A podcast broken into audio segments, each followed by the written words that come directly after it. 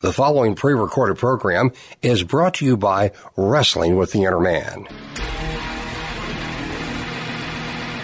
Welcome to Wrestling with the Inner Man, because the first fight we face each and every day is a fight with our flesh. Do we listen to our selfish, sinful nature or to divine nature guided by the Holy Spirit? Your host, David Savage, is a product of the West Texas desert and energy industry who recently received the biggest promotion of his life, reporting directly to the top boss, God. We hope you're ready to rumble because Wrestling with the Inner Man begins now. Good evening, WWM listeners.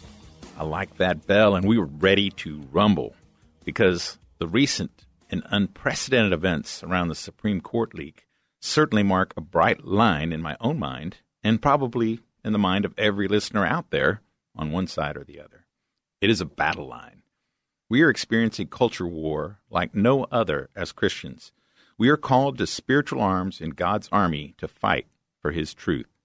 My guest today has recently published his book titled The Soldier Code Ancient Warrior Wisdom for Modern Day Christian Soldiers. In it, he states the following If Christians are to survive and take new ground in the age of war, we need a revival of the soldier spirit in Scripture.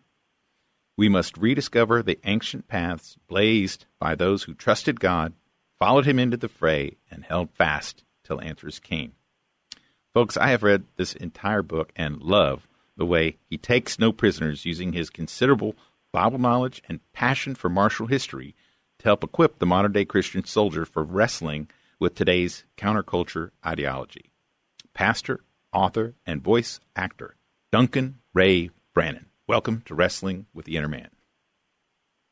Thanks so much, Dave. It is, it is an honor to be here with you and here on the program, Wrestling with the Inner Man.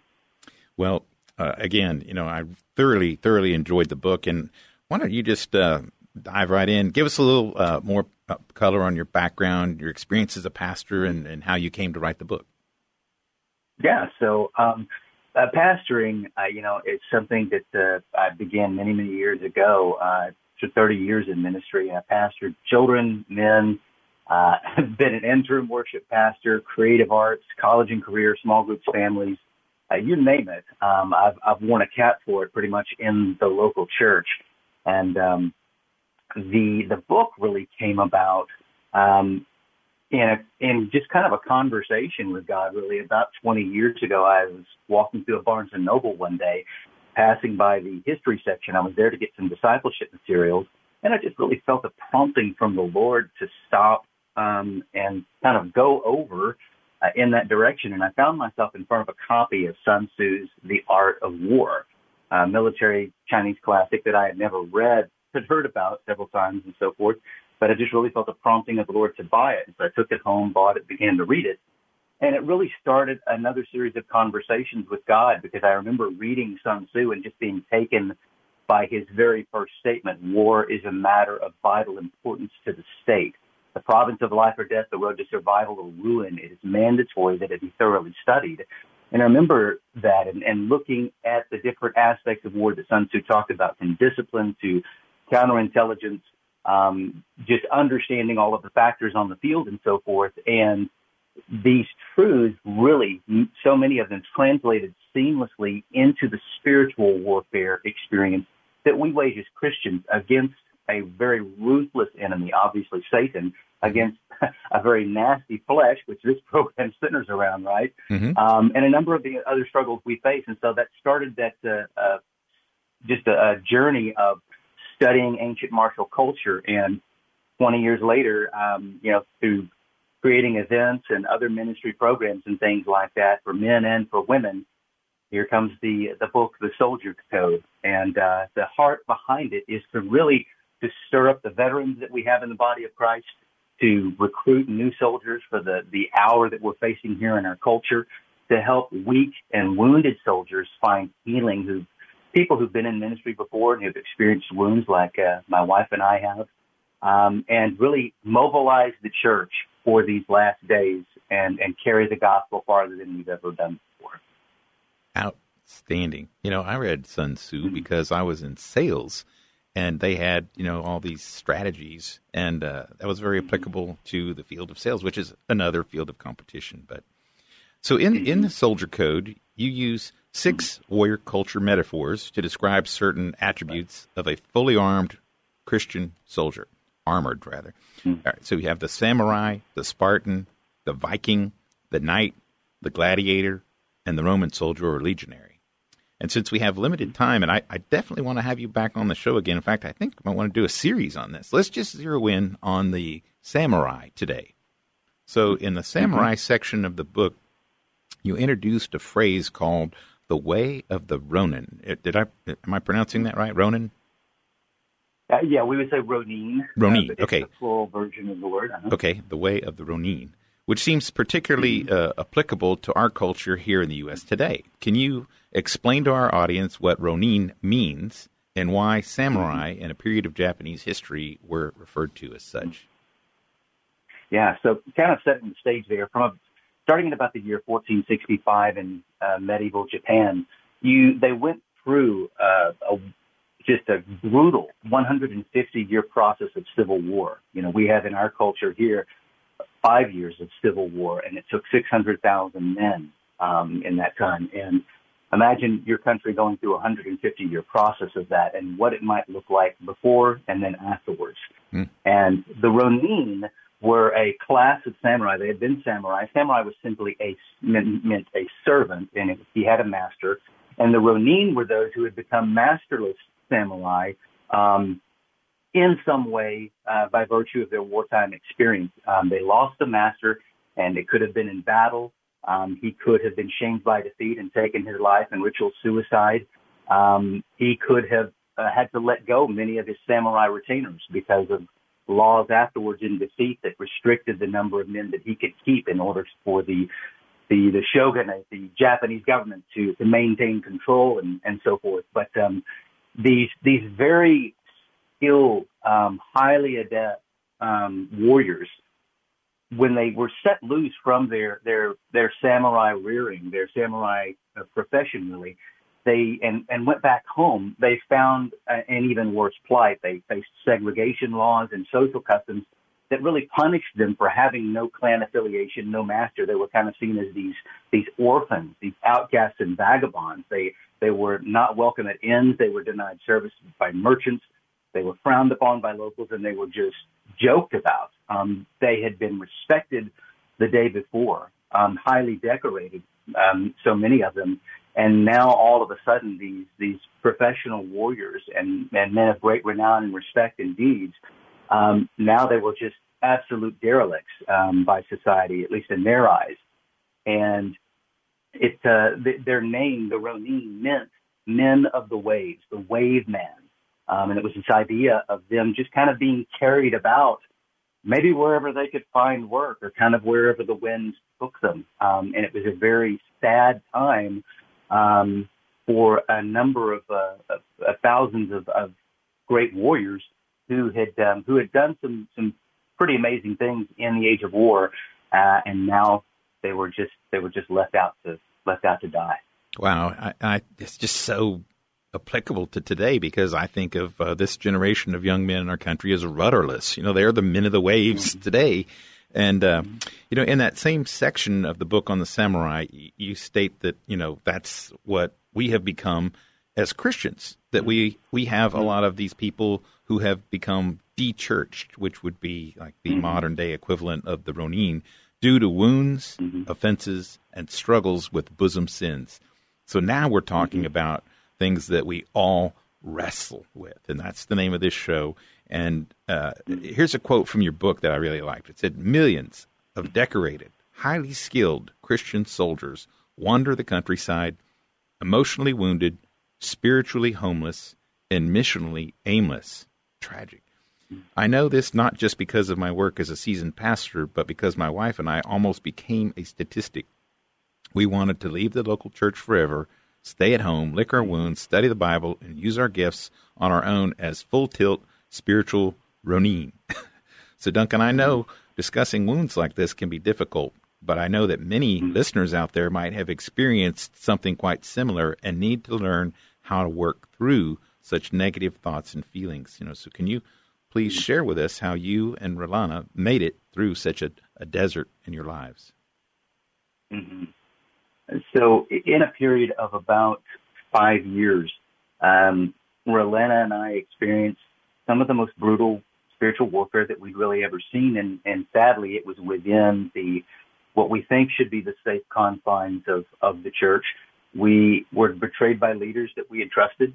Um, we had been attacked by members that we had served very faithfully uh, at our own cost. Um, slandered by ministers that we had respected. Um, in one place, we had been hired uh, by a senior pastor to produce dramas for his sermons, and then fired by a committee under that same roof that disagreed with the pastor's vision and didn't want dramas in their church. Um, and still by another, um, abandoned by another church, uh, just as my father was, was on his deathbed and Rolanda and I were fighting for our marriage at the time. And so to say that, uh, to say that we were wounded, uh, would, would kind of be an understatement. We, mm-hmm. we were humiliated. Um, and we really, we felt about as valued as a, as a lame horse taken out back and shot, um, to be real frank about it. Mm.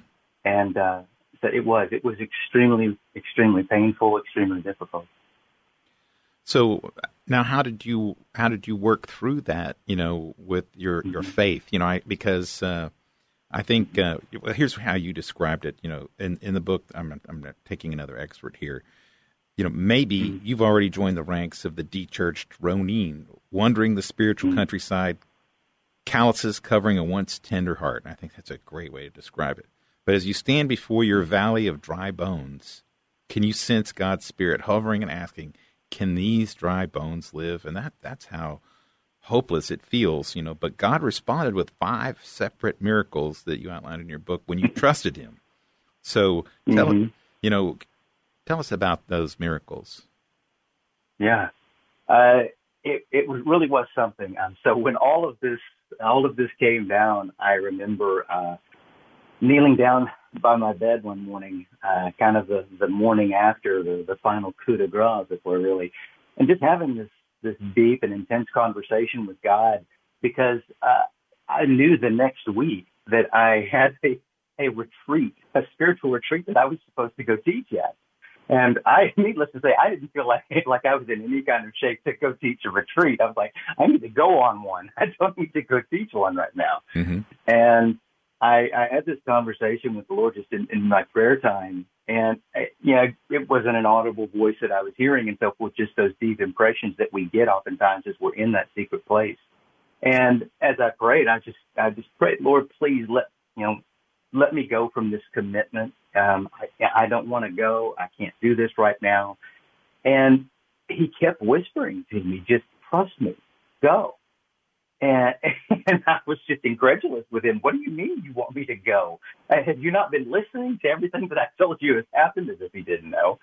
And he just kept softly, very softly, very gently answering, trust me, go and I will speak to you when you get there. And at one point I was just fuming with him, just hopping mad. And I said, I did trust you. And now I'm a bloody mess for it. And I felt God's heart just begin to grieve at that. And he left off speaking for a while, and I just I felt that grieving of the Holy Spirit that Paul speaks of in Ephesians chapter four, and I felt him weeping with me over all that had happened, and I felt his compassion, and it began to melt my heart.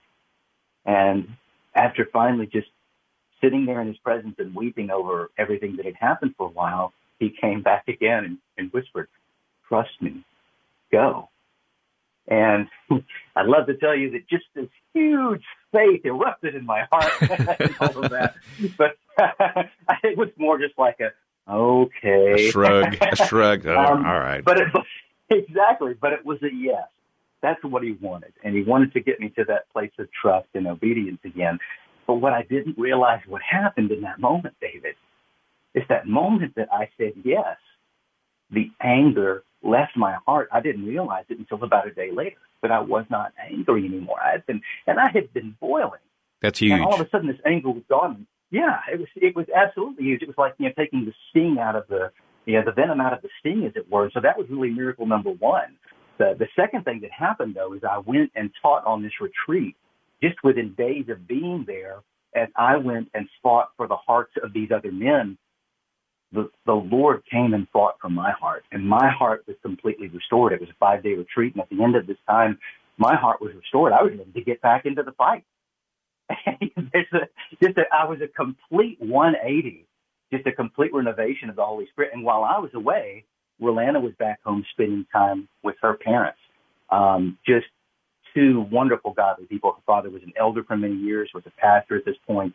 Um, her mother, just kind of a spiritual Levite, played multiple multiple instruments, sang in choir, and so forth. Just an amazing family.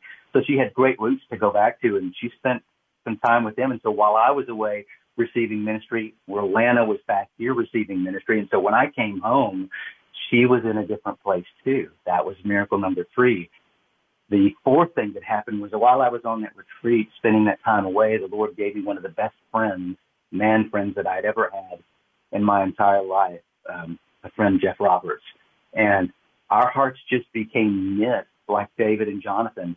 We were both in a really, really tough time. And in that, those foxhole moments together, God really did miracles inside of our hearts and just joined us and we became brother warriors and really kind of started a, a series of campaigns to really going forward of, of adventures that we went on in ministry and going and, and fighting for even more people and so forth. And the last thing that happened though, the, in this series of miracles that the Lord did for us, with him restoring our faith in the local church. It had obviously been fractured. It obviously had been hurt really bad.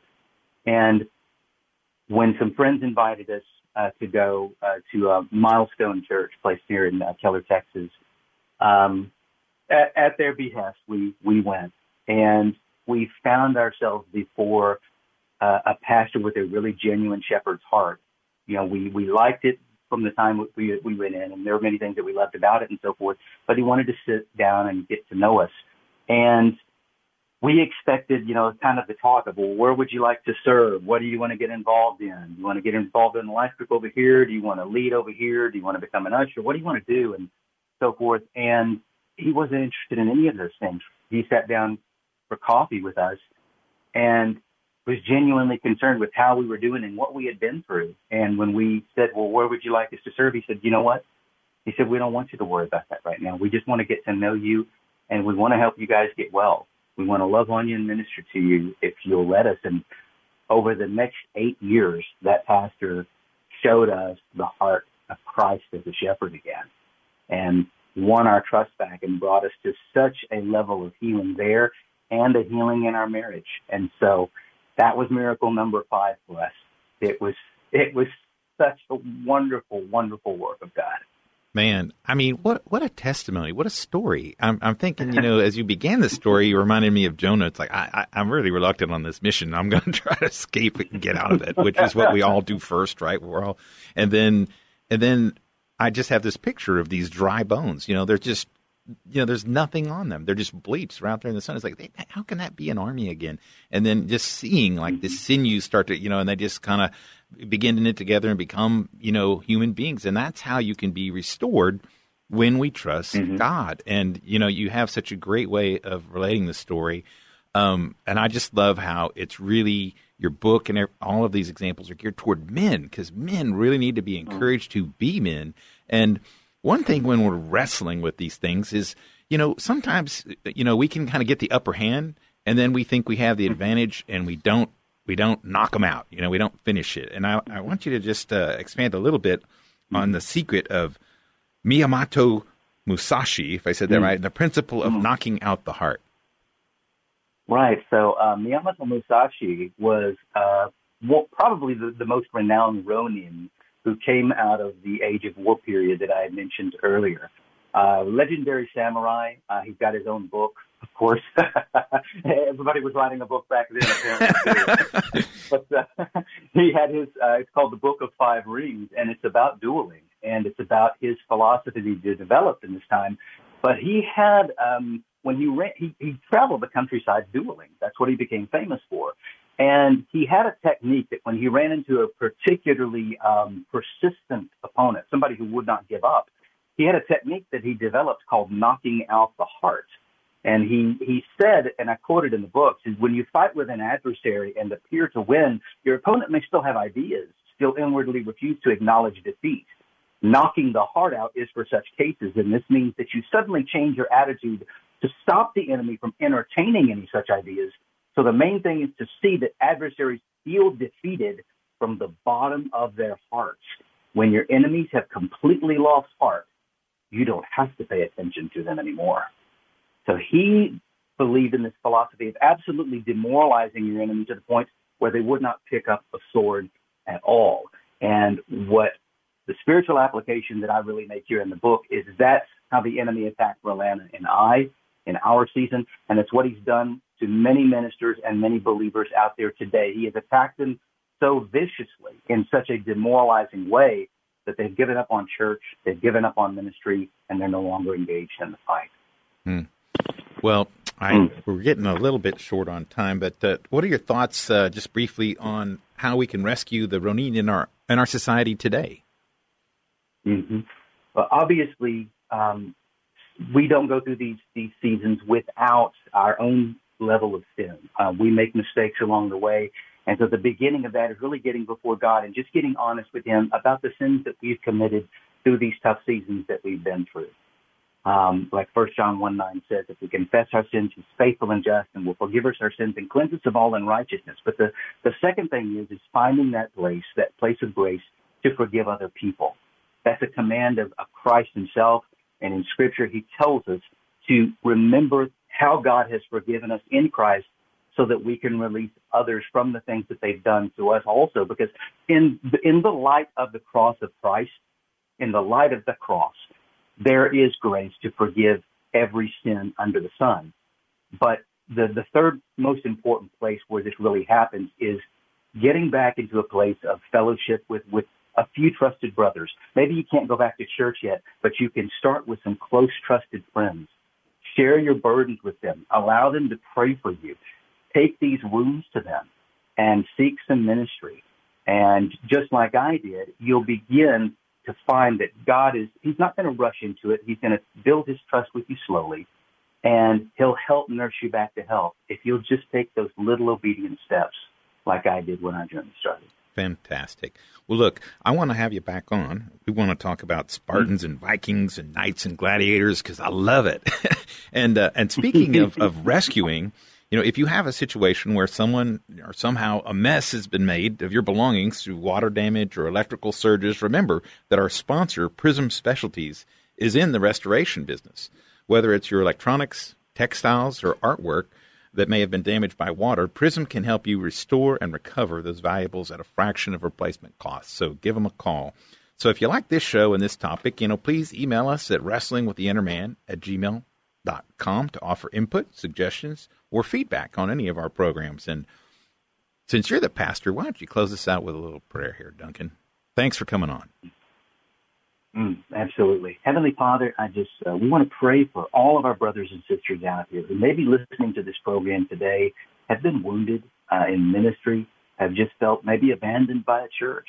Um, and Father, we pray right now that with your precious grace, your precious Holy Spirit, and Lord, your boundless love, that you would reach out to their hearts, that you would let them know that they're not alone, that you see them, that you haven't forgotten them, and that, Lord, you want them back in the fight, that you need them back in the fight, that the body needs them, and that, Lord, you're willing to meet them right where they're at with all their pain. Lord, we ask you to minister your truth. We ask you to bring faithful friends into their lives to speak and share the things that they need to hear. Lord, restore them as only you can in Jesus' name. Amen. And also, God bless your servant, Duncan Brannan. So thanks for coming on the show. We'll have you back soon, Duncan. Take care. Thanks so much, Dave. Right. AM 1070, The Answer, Wrestling with the Inner Man. Thanks for listening to Wrestling with the Inner Man with David Savage. We believe the winners in this ring courageously follow God's word, love and protect God's woman, excel at God's work betters God's world and his children. For more information, reach out to David at wrestlingwiththeinnerman at gmail.com. That's wrestlingwiththeinnerman at gmail.com. Tune in next time as Wrestling with the Inner Man tackles more tough topics to train up a generation of better men.